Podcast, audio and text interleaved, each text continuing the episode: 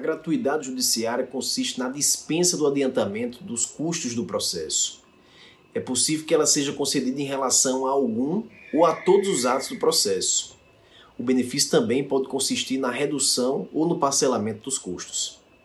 Se o beneficiário pela gratuidade for vencido, o pagamento dos custos será devido, mas a sua exigibilidade ela fica condicionada à modificação da situação econômica. A gratuidade abrange, dentre outros, as taxas e custos judiciais, as despesas com realização de exame de código genético, os honorários de advogado do perito. Contudo, ela não isenta nem suspende a exigibilidade de multas processuais.